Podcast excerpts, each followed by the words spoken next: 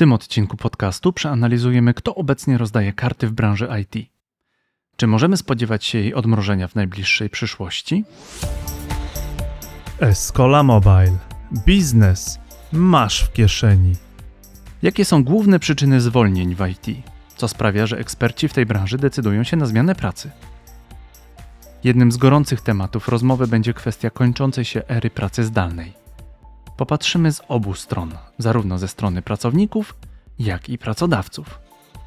Dlaczego firmy decydują się na powrót do biur i jakie są konsekwencje tej decyzji dla zespołów IT? Czy napotykają opór ze strony pracowników? Zanalizujemy, jak rotacja w zespołach wpływa na efektywność pracy i jakie wyzwania niesie ze sobą zmieniający się skład personelu. Jeśli chcesz wzmocnić firmę z pomocą AI, zbudować aplikację mobilną lub webową, wejdź na naszą stronę escola.pl. W prawym górnym rogu kliknij wyceń projekt i daj nam znać, jak możemy Ci pomóc.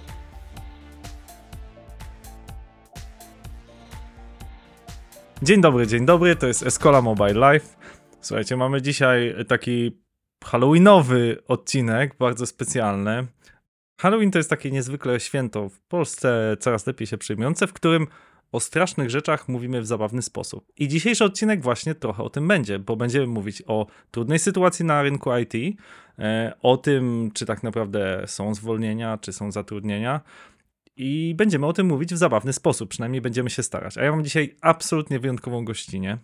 E, osobę, którą znam od zastanawiam się od jakiego czasu, ale przynajmniej od dekady, osobę związaną z telewizją, z biznesem, a od y, dobrych kilku lat od IT. Cześć Ania. E, cześć Krzysztof, witam wszystkich. E, z edukacją też przez moment byliśmy wspólnie Ach, tak. związani. tak, pracowaliśmy na uczelni. Więc tak. Ania, jakbyś mogła się przedstawić właśnie od czasów, kiedy pracowałaś w biznesowej telewizji, żeby osoby, które nas słuchają, mogły złapać kontekst, jak, mhm. jak właśnie skąd się wywodzisz? Wywodzę się z mediów, wywodzę się z radia przez biznesową telewizję. Najdłużej w życiu byłam dziennikarką ekonomiczną, ale to było e, bardzo dawno temu. Od trzech lat pracuję w branży IT, e, czy raczej w outsourcingu IT i rekrutacji IT, e, czyli w takiej pobocznej, choć ważnej moim zdaniem części IT. I zajmuję się tam marketingiem. Ta firma to Ewerson, zajmujemy się właśnie outsourcingiem i rekrutacją IT. I w związku z tym moim backgroundem dziennikarskim czy dziennikarsko-ekonomicznym mm, staram się tak budować komunikację w Ewerson, żeby dostarczać wiedzę o rynku. Tworzę między innymi raporty rynkowe e, co roku, takie ogólne o rynku pracy IT. E, oprócz tego oddzielny rynek pracy, oddzielny raport o rynku pracy SAP bo się w tym specjalizujemy, mm, ale też jak jest coś takiego bardzo ważnego do omówienia, jak na przykład na początku tego roku zwolnienia w IT, ja bardzo chciałam zbadać, jak duże one będą w Polsce, bo jestem tym mocno zainteresowana, to też taki raport powstał. Mhm.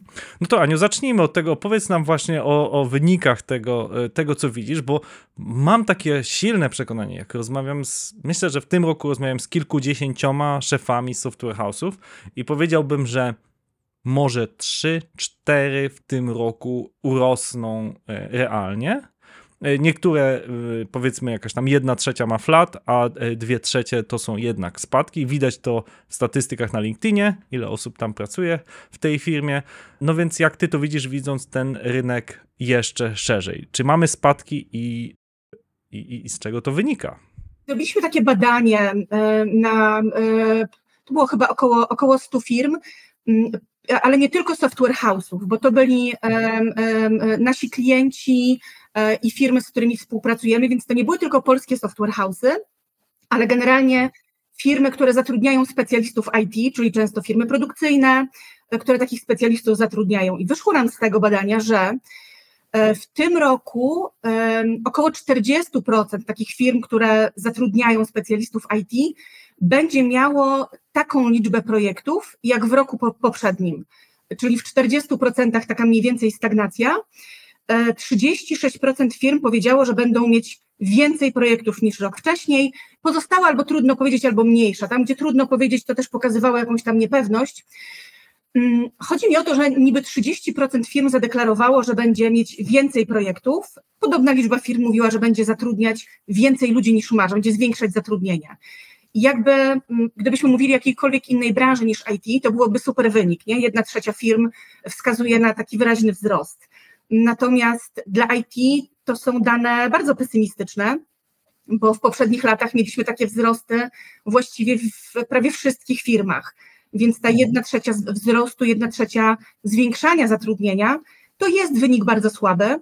E, I to są badania, które robiliśmy w pierwszym kwartale. Potem rok trochę zweryfikował te oczekiwania firm i I wydaje mi się, że jest jeszcze troszkę gorzej niż firmy przewidywały. Wejdę ci w słowo, bo mam też wrażenie, że sytuacja w Q1, mówię też o sytuacji w Escoli, jak porównuję trudność robienia biznesu w Q1, takie nastroje, moje własne management teamu versus Q4, w którym jesteśmy teraz, to powiedziałbym, że jest radykalnie gorzej. Procesy są decyzyjne znacznie wydłużone. E, wydawało się, że to jest jakieś takie chwilowe spowolnienie. I druga rzecz, E, że ty w dużej mierze badałeś deklaracje. Natomiast de, według deklaracji 95% ludzi e, w Polsce uważa się za ponadprzeciętnych kierowców. 90%. Znaczy ludzie raczej deklarują się, że są trochę lepsi i w firmach też się deklarują e, lepiej. Natomiast jak ja patrzę na wyniki, nie wiem, tak zwanej ławeczki, czyli ile osób ma osoby, które nie mają w tym momencie jakiegoś zarabiającego projektu versus to to potrafi dochodzić do 3-4-krotnej przewagi.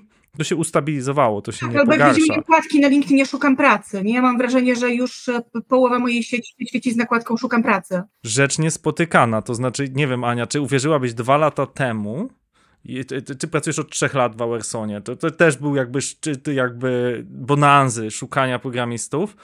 E, poza anteną żartowaliśmy, że wtedy był, e, jak to było, odwrócony Tinder, że dziewczyny szukały dziewczyny szukały programistów, e, wiesz, na, na LinkedInie, zaczepiając ich, a oni nawet nie odpowiadali, tak? Przeciwnie, gdzie do Tinderze faceci zagadują, dziewczyny nie odpowiadają. Tak było. A teraz dla mnie to się w głowie nie mieści. E, programiści szukają pracy dłużej niż e, dzień. Tak, tak, kiedyś były takie żarty. Akurat tego o odwróconym Tinderze zawsze bardzo nie lubiłam, bo on obraża bardziej specjalistów IT niż rekruterki, moim zdaniem.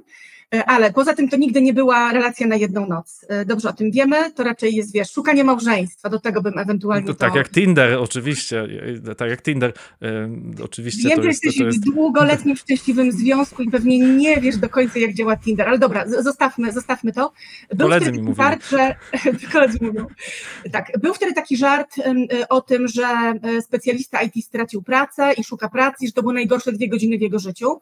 I my dobrze I tak wiemy, było. że to nie był żart, bo nawet kiedyś rozmawialiśmy przecież, jak ja weszłam do branży, rozmawialiśmy o fajnym specjaliście IT, e, e, e, znajomym i ty poprosiłeś mnie, że on nie odbierał teraz od nikogo telefonu przez dwie godziny, że daj mi dwie godziny, niech on tylko, to był, to był senior Java developer. Tak czy inaczej, wiesz, to, to, to też nie jest tak, że rynek pracy IT było źle, czy było dobrze, jest źle, czy też dla pracodawców E, było źle, jest dobrze. To jest dużo bardziej skomplikowane. Ale teraz jakby wracając do tego, co mówiłeś o deklaracjach, pierwszy kwartał kontra czwarty w naszej firmie to jest duża różnica in plus. To znaczy my mocno, wiesz co, widzimy akurat, że projekty ruszają, bo wiele firm e, szykowało się, szykuje się do odmrożenia projektów. Teraz w tym czwartym kwartale E, od stycznia mamy już bardzo dużo takich klientów, którzy już sygnalizują, że będą od stycznia budowali zespoły pod nowe projekty i my się na to szykujemy. Jakby już, już, już, już szykujemy ludzi, e, zbieramy zespoły pod te projekty, więc z naszego punktu widzenia czwarty kwartał, czy już końcówka trzeciego kwartału e, jest dużo lepsza niż pierwszy kwartał. Bo to było tak, że o tej porze rok temu i, na, i w pierwszym kwartale właśnie firmy jakby już to czekały, co się wydarzy, E, i mroziły projekty. E, teraz firmy już wiedzą, że bez pewnych projektów mm, nie da się ruszyć. E, wiesz, jakby firmy wiedzą, że nie inwestując w rozwój technologiczny, będą traciły przewagę i jakby zwlekały dwa, trzy, cztery kwartały z tymi inwestycjami i wiele z nich dłużej nie może czekać. Więc te projekty, które czekały, one teraz powoli ruszają. Mamy też, wiesz, jak spojrzymy na dane Gartnera, nawet nie tylko te z Polski, które my robimy badania, to Gartner przewiduje, że w przyszłym roku ten chyba wzrost wydatków na IT będzie 8,5%. E, mamy dane makroekonomiczne polskie, unijne, amerykańskie, które pokazują, że jednak ta poprawa sytuacji gospodarczej odrobinę lepsza, jakby tylko odrobinę, ale jest lepsza. Więc jakby na pewno nie jest gorzej z naszego punktu widzenia, natomiast tak sobie myślę, że może twoja perspektywa wynika z tego, że ty e, roz, mówisz, że rozmawiałeś, rozmawiasz z szefami software house'ów. I to jest trochę tak, że po, polskie software house'y są odrobinę w innej sytuacji niż cały polski rynek. My, jak mówię o naszych klientach, my mamy, mamy kilku polskich klientów, takie najbardziej, największe firmy, nawet nie tyle technologiczne, co chciałabym usługowo-produkcyjne, bardzo nowoczesne. E, I ich sytuacja też jest odrobinę inna. Natomiast my mamy głównie klientów zagranicznych i te zagraniczne, albo ze wsparciem, wiesz, budżetów, finans, finansowania zagranicznego. I tutaj to już rusza, bo to jest tak, że nawet jak jest trudno na rynku, to gdzieś musi zacząć firma, a zaczyna w Polsce, bo tu jest jednak taniej. E, więc my widzimy, no nie powiedziałabym, że jakiś wiesz, skok, e, natomiast jest dużo lepiej u nas. Mam nadzieję, że to oznacza, że u Was będzie w pierwszym Mhm. kwartale też lepiej. Jakby Mhm. bardzo za to trzymam kciuki. Nie, no to jest zawsze oczywiście wypadkowa indywidualnej e, perspektywy. Po prostu nowy rok był taki, że usłyszeliśmy, po prostu to była taka e, łamiąca wiadomość, niespodziewana dla wszystkich. NetGuru zwolniło tam, nie wiem, ponad 100 osób. NetGuru, które rosło i rosło przez dekadę, urosło pe- tam do, do około, około tysiąca osób. E, W tej chwili jest, nie wiem, około połowy tego, pewnie można, można gdzieś tam zweryfikować na LinkedInie, ile, ile się tam deklaruje. Ale ciągle I- tak jest, ciągle są takie informacje, wiesz, takie e, tak, STX był chyba następny i to było takie dla wszystkich szok. Jak firma informatyczna może w ogóle zwalniać z przyczyn innych niż, że ktoś po prostu, nie wiem, pracował na dwóch etatach, no takie pojedyncze przypadki, no nazwijmy to pracy nie fair przez programistów. Tylko jakby z przyczyn ekonomicznych, jak to się mówi. To był kompletny szok dla branży, nie? Jedną ważną rzecz Mhm. powiedzieć, bo tam, gdzie my słyszeliśmy o zwolnieniach, tam słyszeliśmy o zwolnieniach. Zwróć uwagę, że w tej chwili około połowy rynku, rynku pracy IT to są ludzie zatrudnieni na B2B. I tu Mhm. nikt nie mówi zwykle o zwolnieniach w ogóle, jakby wiesz, tylko jakiś tam odsetek Okej. firm informuje o takich zwolnieniach. A to jest Mm, i o ciekawe, co mówisz, że to są takie ukryte zjawiska, które, no bo w przypadku umów pracy to, to dochodzi też do jakiegoś prawa, tych mm, zwolnień grupowych, tak? Pewnie powyżej pewnej tak, skali. Tak, tak, tak. Mhm. Natomiast wiesz co, bardzo, oczywiście, że bardzo dużo projektów e, i polskich firm, i, i jakby e, tych międzynarodowych firm obecnych w Polsce kończyło projekty, nie zaczynało projektów. Mieliśmy dużo takich informacji na początku roku od takich stałych kontraktorów, że Mhm. jakby informowali nas wcześniej, że oni wiedzą, że projekt będzie zakończony przed czasem, że są takie wewnętrzne informacje. Było, było sporo takich sytuacji i ja nie mówię, że ich nie ma, wiesz co, bo one ciągle są. E, Gdzieś tam może się mniej o tym mówi, albo mniej nas to szokuje, tylko to jest pokłosie bardzo wielu, bardzo wielu sytuacji. To, w jakim tempie firmy IT, nie tylko polskie, globalnie też, zatrudniały w czasie pandemii, kiedy wiesz, e, ja już teraz nie pamiętam liczb, mam do nich słabą głowę, ale e, kiedy w Stanach Zjednoczonych zatrudniono tak dużo ludzi w tak krótkim czasie, a potem ta skala zwolnień to było kilka, kilka procent tych ludzi, których zatrudniono. No tak, czyli to była tak zwana korekta, tak? Tak zwana korekta, tak, no, ale czyli... skali rynku nie były jakieś ogromne, nie? Mhm. Czy dochodziłaś, e, robiąc ten swój research, jakie są przyczyny tych zwolnień? Czy właśnie to są wstrzymane projekty? Mówi się dużo, że stopy procentowe, które są wysokie nie tylko w Polsce, na całym świecie, w Stanach Zjednoczonych, w Europie, są powodem zmniejszonej inwestycji, niezależnie czy to jest e, produkcja kiełbasy, parasolek, czy to jest rynek usług turystycznych, który też widać, że w tym roku się zmniejszył, tak? Czy to jest pokłosie właśnie tych zmniejszenia inwestycji jako takich, czyli stóp? Czy to jest, że może technologii wytwarzamy nagle za dużo? Czy to jest odejście popandemiczne, że może wtedy wszyscy koncentrowali się na technologii, więc może teraz trzeba odejść i zacząć, nie wiem, właśnie turystyka miała przez chwilę rozkwit, tak, po-covidowy. A może jeszcze, czy, czy identyfikowałeś, jakie są przyczyny tego? Czytałam, wiesz co, tworząc ten raport, dużo czytałam na temat tego, e, co jest przyczyną zwolnień i w Stanach, i w Polsce. I taki główny powód to było przeinwestowanie. Jakby w Stanach one mogło być na ogromną skalę, bo tam firmy miały wielkie budżety, którymi my niestety jeszcze nie dysponujemy, więc tam było bardzo łatwo przeinwestować. Giganci technologiczni to zrobili. Po pierwsze była potrzeba chwili, żeby wszystko przenieść do online'u i poczynić ogromne inwestycje. E, Trochę się przeliczyli e, w różnych swoich projektach.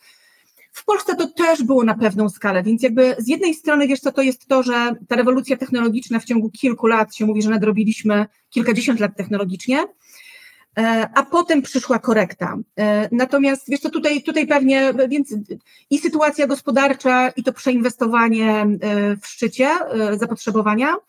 Natomiast też wiesz jakby jak mówimy o tych zwolnieniach, to dla mnie jest mm, taka ważna rzecz w tym wszystkim, że to też nie jest tak, że firmy zwalniają jak leci, bo nawet jak ci duzi, jak te duże firmy technologiczne, czy firmy w Polsce zwalniają, to często jest tak, że one E, nie zwalniają wszystkich. Jakby firmy, firmy zwalniają tych ludzi, którzy okazało się, że nie są im niezbędni. Natomiast na przykład chodzi mi o taką, o taką strukturę tych zwolnień, że zwalniani są ludzie, którzy mają do pięciu lat doświadczenia, e, czyli ci, którzy niedawno weszli do branży, a ci seniorzy i eksperci 5-9 lat plus, to właściwie ich, ich praktycznie nikt nie zwalnia. I powiem Ci, że jeśli mamy taką sytuację, że trafia do nas, e, nie wiem, DevOps z dziewięcioletnim doświadczeniem, e, to umówmy się, że on znika w ciągu może nie kilku godzin, tak jakby było trzy lata temu, ale w ciągu trzech dni znika. Prawdziwa historia sprzed kilku dni, że prezentujemy klientowi, który szuka dwóch DevOpsów, czterech fajnych kandydatów, dwóch z bardzo dużym doświadczeniem i z bardzo wysoką stawką, i dwóch z fajnym doświadczeniem i taką stawką, wiesz, gdzieś blisko średniej rynkowej, i klient patrzy na tych super doświadczonych i ich stawkę, łapie się za głowę i mówi, tych dwóch poproszę właśnie, tych droższych. Więc to jest trochę tak, że wiesz co, mając ograniczony budżet, większość firm, i to, i to pokazuje i nasze, nasze badanie, i to jak rozmawiamy z firmami, bo mówisz, wiesz, że z jednej strony nasze badania to są deklaracje, tak, e, ale ja też rozmawiam z przedsiębiorcami, nie tyle co ty, ale, ale troszeczkę i nasz biznes rozmawia z przedsiębiorcami. I jest tak, że mm, oni tych najlepszych nie zwalniają, tych najlepszych w sensie tych, którzy umieją się nauczyć, tych, którzy umieją przełożyć technologię na język biznesu, tych, którzy sami szukają rozwiązania i tych, którzy mają określone doświadczenie. Więc jakby to też nie jest tak, że, mm, że każdy specjalista IT teraz, e, czy w tym roku bał się o utratę pracy. Chyba, chyba dwudziestokilkuprocentowy odsetek w badaniach taki miałam. Mm, I one nie dotyczą każdego równo. To jest tak, że firmy chętniej zwalniały obsługę biurową, marketingowców, a naprawdę doświadczonego DevOpsa, czy, czy nie wiem, seniora Pythonowca w ostatniej chwili. Mm. No tak. Nie, to na pewno nie jest rozkład równy. Na pewno możemy podsumować, że tak, ciężko mają juniorzy, ponieważ był, były tak wielkie braki, które na skutek pandemii i tego boomu że y, kwitły szkoły programowania, tak, było niezbędnie, nie że tak powiem, nie było dostarczenia specjalistów, więc szukano juniorów, których można było doszkalać, upskillować. Natomiast są absolutnie nisze, których nikt nie chce nawet w największym kryzysie zwalniać. To mogę powiedzieć, mój brat akurat jest y, mm, cyber security e, takim ekspertem i kiedy przyszły cięcia, no to nikogo z cyber security, no w dużej globalnej korporacji. Security, data, e, to są nie takie da się obszary, ciąć. jedna wojna, druga wojna, pandemia, to wszystko, co uderza mhm. też w rynek pracy IT, to tych ludzi mhm. potrzebujesz zawsze. Więc nie da się ciąć, żaden menedżer nie weźmie ryzyka na siebie cięcia DevOpsów, cyber security i tak dalej, czy data science teraz. Okej, okay. co jeszcze zauważyłem i ty na pewno wiesz to lepiej ode mnie, to jest z, dużo mniej ogłoszeń, tak? Dużo mniej ogłoszeń się pojawia na tych portalach pracy, czyli jednak jest jakieś tam zmniejszone zapotrzebowanie. I tu chcę ciebie zapytać, bo to no rozumiem, naturalne zjawisko. Co sprawia dzisiaj, że ci programiści eksperci IT, bo to są też UX-owcy, project managerowie, zmieniają dziś pracę. Jaka jest motywacja dzisiaj do, do zmiany pracy, kiedy jednak jest taka niepewność na rynku? Fajna jest bardzo, powiem Ci, bo, bo na pierwszym miejscu w tej motywacji zmiany pracy jest rozwój. I to, I to wynika z kilku przyczyn. W zeszłym roku to były wynagrodzenia. Jakby w ogóle zawsze co roku rozwój i wynagrodzenia gdzieś tam się biją o to pierwsze miejsce. W zeszłym roku to była właśnie kasa i to był też taki rok, wiesz, kiedy chcesz e, e, seniora w IT, zapłać więcej, to ciach i masz. Teraz to wygląda trochę inaczej, bo na pierwszym miejscu jest rozwój, rozumiany jako fajny rozwojowy projekt, ludzie w zespole, od których możesz się uczyć. Ja tak sobie wiesz co, myślę, że specjaliści IT są tacy sprytni, trochę na zasadzie, czego się dzisiaj nauczę, to mi jutro zaprocentuje ale to jest też taki rozwój po prostu dla rozwoju, taki głód wiedzy. Wiesz, my mówimy, że, oni, że, że specjaliści IT mają rozwój w DNA e, i jakby po prostu u, trochę uczenie się dla uczenia, uczenie się dla rozwiązywania problemów. Usłyszę o jakimś rozwiązaniu na daily, to wieczorem wracam do komputera e, i szukam rozwiązania. Więc e, jeśli jesteście liderami, menadżerami, którzy szukają ludzi do swojego zespołu, to przede wszystkim dajcie im rozwój, Czasem jest tak, że nie macie jakiegoś super rozwojowego projektu jakby no nie, na potrzeby rekrutacji nagle, nagle nie sprawicie, że będzie jakiś super rozwojowy. Wtedy możecie dać jakiś tam ten, ten czas na tak zwany tlen, e, czyli rozwój w samotności, w podgrupach, e, przechodzenie między projektami, em, czyli uczenie się między projektami, budowanie tak zespołu, żeby można się było zawsze uczyć od kogoś mądrzejszego w danej technologii, takiej, która jest, jest właśnie interesująca. Mm, Czyli zachęcanie ludzi do rozwoju, pozwalanie im na to. Też specjaliści IT cenią sobie międzynarodowe środowisko w takim sensie, że wiesz, możesz po- poznawać czasami e, inne metodyki, inne, inne sposoby rozwiązania, no i dobrze zarządzane. E, Pieniądze wciąż są bardzo ważne, one są na drugim miejscu i są prawie tak samo istotną motywacją jak rozwój. Mm, Ale też co ciekawe, e, my w tym roku zapytaliśmy specjalistów IT, czy są zadowoleni ze swoich wynagrodzeń i wyszło nam na to, że 47 lub 8% całej badanej grupy jest zadowolonych ze swojego wynagrodzenia. E, Wydaje mi się, że to bardzo wysoki poziom, szczególnie, że tak jak mówiłeś o deklaracjach w badaniach, jak zapytamy człowieka, czy jest zadowolony ze swojego wynagrodzenia, to on pewnie chętniej powie, że nie, na zasadzie takiej, że jakby może i tak, ale jak powiem nie, to będzie łatwiej dostać więcej. Więc ten wskaźnik e, e, prawie 50% jest bardzo wysoki. A uwaga, wśród ekspertów, e, seniorów ekspertów, ten wskaźnik to jest 70%. Więc jakby te podwyżki, które mieliśmy w ostatnich trzech latach w Polsce, jakby poprzednich, e, poprzednich trzech latach, nie w tym, te podwyżki po, po, po 15-20% dla całej branży, one trochę sprawiły, że, że wielu specjalistów IT zaczęło być zadowolonych z wynagrodzenia. Nie, to jest rzadkie, to, to trzeba powiedzieć, bo w większości populacyjnych gdy zapytamy, czy dobrze zarabiasz, to co mówisz deklaratywnie, czy uważasz się za osobę zamożną, to jest takie pytanie Tak. standardowe w statystykach, to nawet osoby statystycznie zamożne mówią, no nie, jestem tam klasą średnią, nie? Kla bo jakby nie zastanawiamy się nad tym, co to znaczy być osobą zamożną, tak? Może mam wyobrażenie jakiś kulczyka, jakiś super bogaczy, nie? Ale też wiesz, zadowolony. No jak ja mogę być zadowolony z wynagrodzeń, jak e, w Szwajcarii płacą 30% więcej, czy, czy w krajach dach, czy, czy skandynawskich, więc jakby no nie, nie powiem, że tak. Natomiast to jest bardzo wysoki wskaźnik i on mnie, on mnie zaskoczył i tu należy go odczytywać raczej, wiesz też, jak to jest te prawie 50 dla całej grupy i 70 dla tych ekspertów, to pewnie należy zakładać, że to jest jeszcze więcej. Co nie zmienia faktu, że jednocześnie większość z nich oczekuje w najbliższym roku podwyżek. No, kto nie oczekuje, inflacja mamy. Ale jedną rzecz chciałem podkreślić, którą ty powiedziałaś, że może na rynku jest taka obserwacja, że no ci programiści to są tacy pazerni, że ogólnie, nie wiem, zostali programistami dla kasy.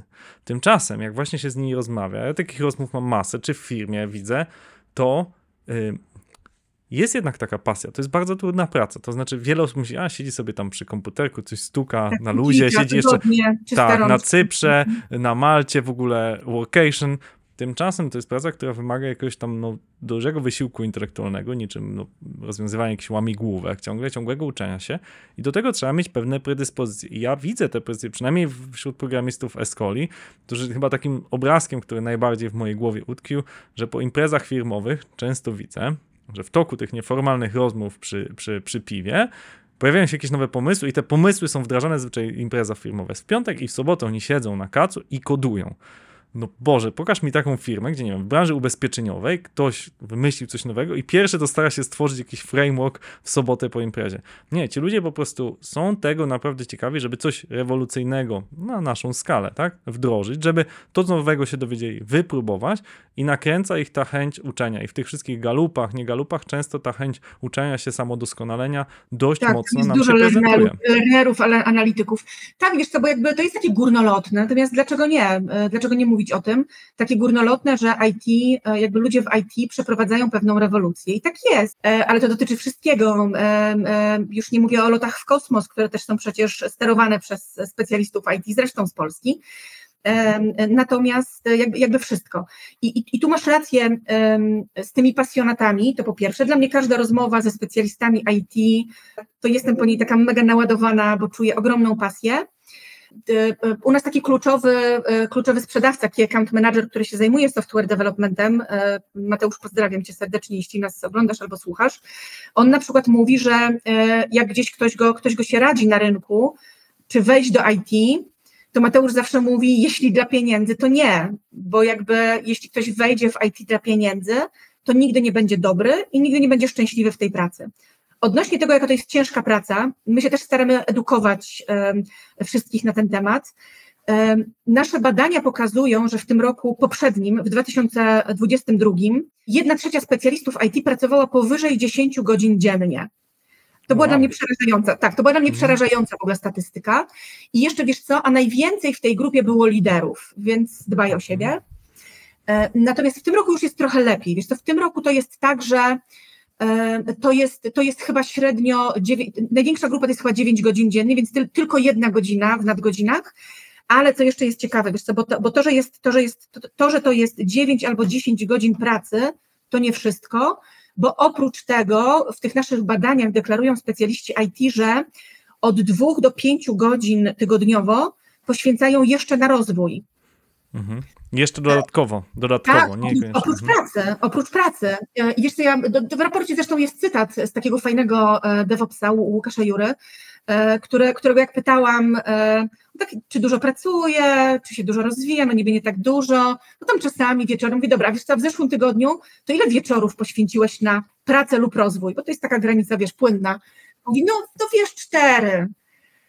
E, i tak Cztery ci- wieczory, tak? No i to, to jest najlepszy sposób sprawdzenia deklaracji ludzi. Sprawdzić realnie, kiedy było ostatnio, albo ile tych wieczorów na pięć, czy tam na, na sześć, na siedem, to było. Jeżeli to były cztery, no to come on. Tu za ścianą e, pracuje sobie e, właśnie ekspert z branży IT, czyli, czyli w moim domu, czyli mój mąż. I jakby ja rozumiem jego pasję, to też nie jest tak, że ją zrozumiałam w trzy minuty, natomiast rozumiem jego pasję i wiem, że on sobie codziennie tam siedzi długie i on się czegoś uczy, natomiast e, widzę, że daje mu to ogromne szczęście, więc Muszę cię zapytać o jeszcze jeden kontekst dorzucić do twojej wypowiedzi. Praca zdalna, bo jakby nadal zostaliśmy w pracy zdalnej głównie i ty pewnie masz też trochę statystyk jakby ile faktycznie osób pracuje zdalnie, ile każe wracać do domu, no bo to strasznie też nakręca moim zdaniem tą łatwość pójścia do pracy i tą trudność rozdzielenia gdzie jest praca, gdzie dom, tak, kiedy jest ten wieczór z nauką, pracą, tak, i to się po prostu stro- zrobiło strasznie płynne. Tak, wiesz co, po pierwsze się zrobiło strasznie płynne, bo skoro nie idziesz do pracy, to możesz z niej nigdy nie wyjść. To też jest tak, że wielu specjalistów IT podkreśla, że e, szczególnie w dużych miastach, takich jak te, w których my, my żyjemy, czyli Warszawa, Wrocław, ale innych też, e, nie musisz dojechać e, codziennie, e, nie wiem, pół godziny czy godzinę w jedną stronę. I to często jest tak, że specjaliści IT nie przeznaczają tego zaoszczędzonego czasu na odpoczynek, tylko na to, żeby więcej popracować. E, Więc jakby to nie jest tak, że oni zyskali czas na odpoczynek, tylko zwykle jest tak, że zyskali czas na pracę. E, Natomiast odpaliłam sobie tu statystyki, żeby Ci powiedzieć dokładnie. Generalnie jest teraz tak, że e, globalnie, to jest badanie Microsoftu, 51% firm technologicznych, bo takie badali, planuje w ciągu najbliższego roku zaprosić swoich pracowników w pełni do biur. E, Sprawdziłam, jak to wygląda w Polsce i do tej pory 64% firm dawało dowolność pracy specjalistom, a e, teraz 26, 27% firm ograniczy pracę zdalną. To się już zaczęło. E, Tak jak kiedyś było 5 dni remote i to było w ogóle zupełnie naturalne dla, dla wszystkich stron, to teraz jest tak, że pojawia się jeden dzień w pracy z biura. E, A firmy mówią nam wprost w rozmowach, że na razie zapraszają, te w Polsce, zapraszają na jeden dzień. E, Ich matki, jakby ich centrale już zapraszają pracowników na 2, 3, 4 dni i w Polsce też tak będzie. E, Specjaliści IT jakby na nic nie reagują bardziej alergicznie niż na zaproszenie do biura, nawet na ten jeden czy dwa dni w tygodniu. Ale też ten opór jest coraz mniejszy, Okej, ale dlaczego? To, to jest ważne pytanie. Dlaczego? Bo ja też to słyszę. Dlaczego ci pracodawcy chcą oglądać tych deweloperów, którzy domyślam się trochę gorzej się skupiają w tych biurach, bo to jest dla nich nagle nowe. Po trzech latach trzeba iść do tego biura. Nagle wszyscy gadają przy tej kawie, nagle słuchawki.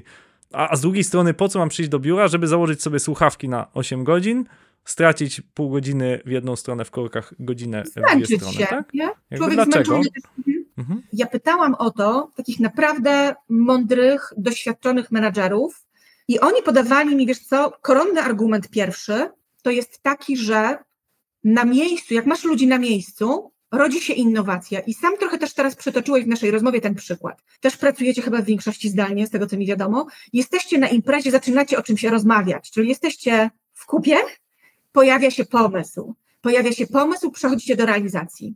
I to jest koronny argument tych naprawdę bardzo mądrych menadżerów, z którymi rozmawiałam e, przy, przy robieniu projektu, że jak będą mieli ludzi w biurze i ci ludzie się spotkają przy automacie do kawy, to, to tam się rodzi innowacja.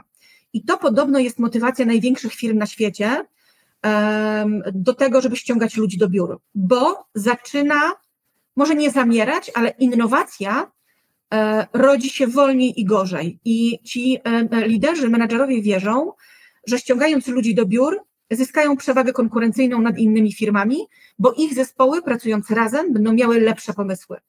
To jest taki pierwszy argument. I powiem Ci, że trudno mi się z nim nie zgodzić, co nie zmienia faktu, że on nie zwiększa mojej chęci do częstszego jeżdżenia do biura. Drugi argument jest taki, że e, pojawił się w tym czasie takiego, wiesz, w tych złotych latach rynku pracy IT w Polsce, kiedy wynagrodzenia rosły, wszyscy się bili o polskich specjalistów, tam się też narodziło sporo różnych patologii. Jedną z takich patologii jest overemployment. I o ile czasami jest overemployment, czyli praca dla kilku firm e, jednocześnie. I o ile czasami jest tak, że masz, nie wiem, tam architekta chmurowego, który naprawdę wchodzi na projekt, na cztery projekty, i to jest albo, albo DevOps, który jest czasami w kilku projektach i tak dalej, jakby Czyli, czyli czasami to jest zupełnie ok, że jeden specjalista jest w kilku projektach i zrobi to zupełnie e, jakby oficjalnie i legalnie. Natomiast są takie przypadki, e, kiedy specjaliści IT pracowali dla więcej niż jednej firmy, niekoniecznie informując o tym te firmy. E, I tu też jest jeden z argumentów firm. E, jednym z nich jest też, wiesz co, trochę to, że e, w pandemii zatrudniano na hura i trochę było tak, że jest fajny człowiek na rynku, to my go zatrudnimy. A po co? A po co to pomyślimy za chwilę? Wiesz, na pewno się znajdzie projekt, nie? Jest fajny człowiek, zaraz się znajdzie robota, bo było tak dużo roboty. I trochę zatrudniano tych ludzi nie do końca strategicznie, kulało miejscami zarządzanie, też z racji tego, wiesz, jak dużo było pracy, jak ogromne były potrzeby, jak szybko rosły zespoły. E, w tym hura, w tym hura optymizmie na rynku. Więc to są takie, e, więc to są takie najważniejsze argumenty. Jest jeszcze jeden bardzo ważny, mianowicie, my to, o tym też mówimy od dwóch lat. Narasta coś takiego jak taka samotność, szczególnie kontraktorów. Chodzi o to, że IT to są, nie chcę uogólniać jakoś tam boleśnie, ale przeważają w IT ci analitycy, lernerzy, umysły ścisłe, często raczej bardziej introwertyczne, ludzie, którzy pracują w skupieniu, szukając tych rozwiązań, tak? I robią sobie tę rewolucję technologiczną w odosobnieniu. E, I się, e, I się w pandemii dosyć mocno odizolowali. To w pewnym momencie bardzo pozytywnie wpłynęło na ich efektywność, bo mogli siedzieć i mieć cel. Natomiast tak się dało pewnie przez rok czy dwa, co do zasady, jesteśmy jednak zwierzątkami, nawet jeśli bardzo inteligentnymi, nawet jeśli ci ludzie w IT rozwijają się, e, e, szczególnie używają tych swoich umysłów e, szczególnie mocno, to jesteśmy zwierzątkami. I jak się introwertycy, analityczni, skupieni na pracy, pracujący po 10 godzin dziennie zamknęli, to wpłynęło nie tylko na ich efektywność, ale też wpłynęło na ich dobrostan, nie pamiętam teraz liczby, ale e, to też chyba około 70% e, ludzi w IT e, deklaruje u siebie symptomy wypalenia, jakieś takie objawy depresyjne. Mhm. Mm, więc znaczy, trochę no, się poza... Okay. rozdzielmy, tak, okej, okay. pewnie, pewnie wypalenia, de, objawy depresyjne zaznaczmy, nie, nie, nie żebyśmy chorobie, też nie zostali... O jako chorobie, mm. tylko o takim, bo, bo jakby... Pogorszonego jakby... nastroju, nazwijmy to, okej? Okay? Tak, takiego, mm. wiesz co, jakby jednak te relacje mm może ludzie z IT statystycznie potrzebują ich troszkę mniej i wiesz, e, nie chcą sobie poplotkować i, i, i urządzać smalltalków w biurze, ale w jakiejś mierze potrzebują, e, potrzebują pracy. Może to jest taki paradoks, że trudno, trudniej, mówię, mówimy cały czas, podkreślam tych, co nas słuchają, że mówimy trochę tak statystycznie, to co Ania wyciąga z badań, nie mówimy o jednostkach, że może częściej, częściej, ciężej jest im nawiązać te relacje, to znaczy, że ich nie lubią, tak? Bo to myślę, że mało osób jest, które jak już się do nich podejdzie i rozmawia o, na te tematy, które ich interesują. No właśnie, tu mam kolejne pytanie właśnie.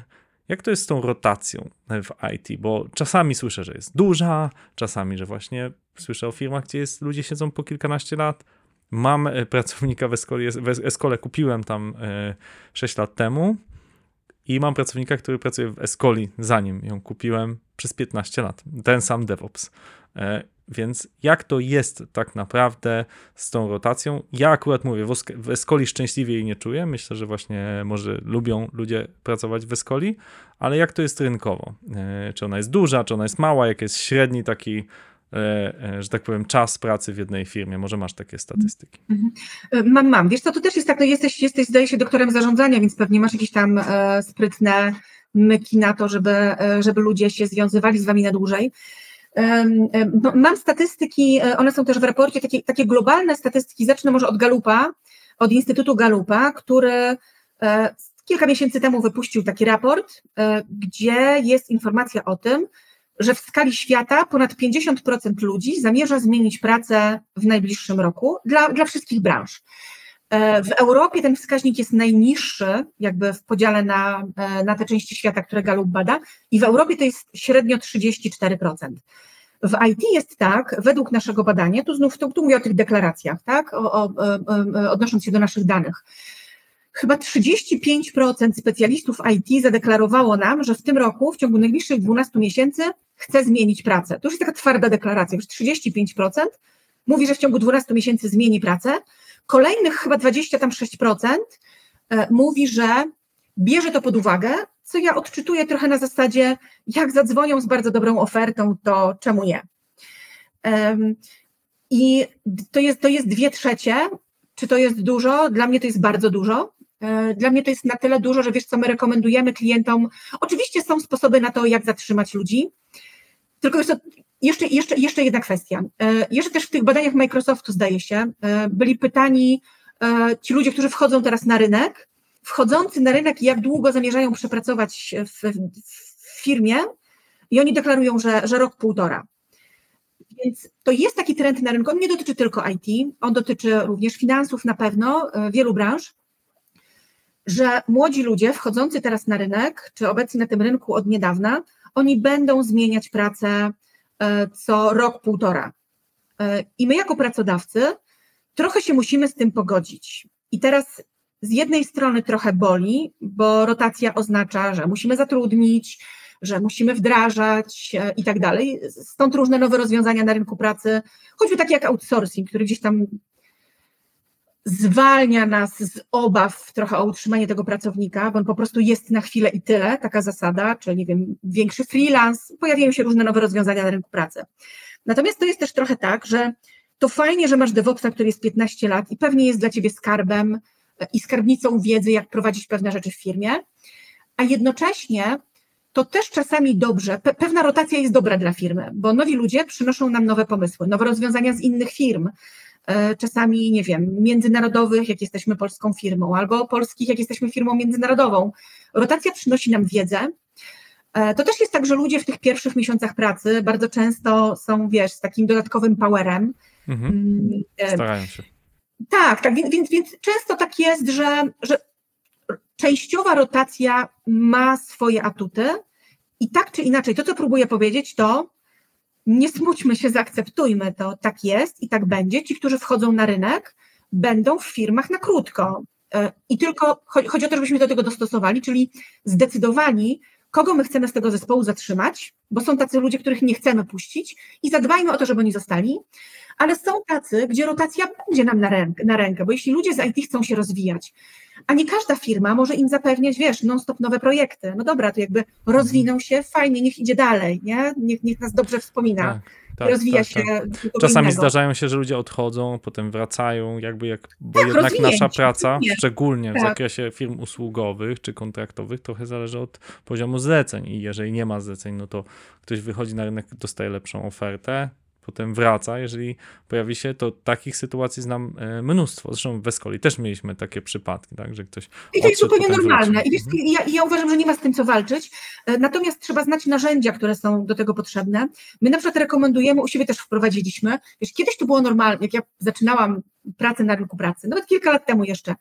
Onboarding trwał trzy miesiące i w ogóle ten pierwszy okres próbny, to tak, tak się utarło na polskim rynku pracy, że są trzy miesiące. Tej chwili, jeśli przychodzi nowy człowiek do pracy i masz z tyłu głowy, że on statystycznie przyszedł do ciebie na rok, półtora, okres wdrożenia nie może trwać trzech miesięcy.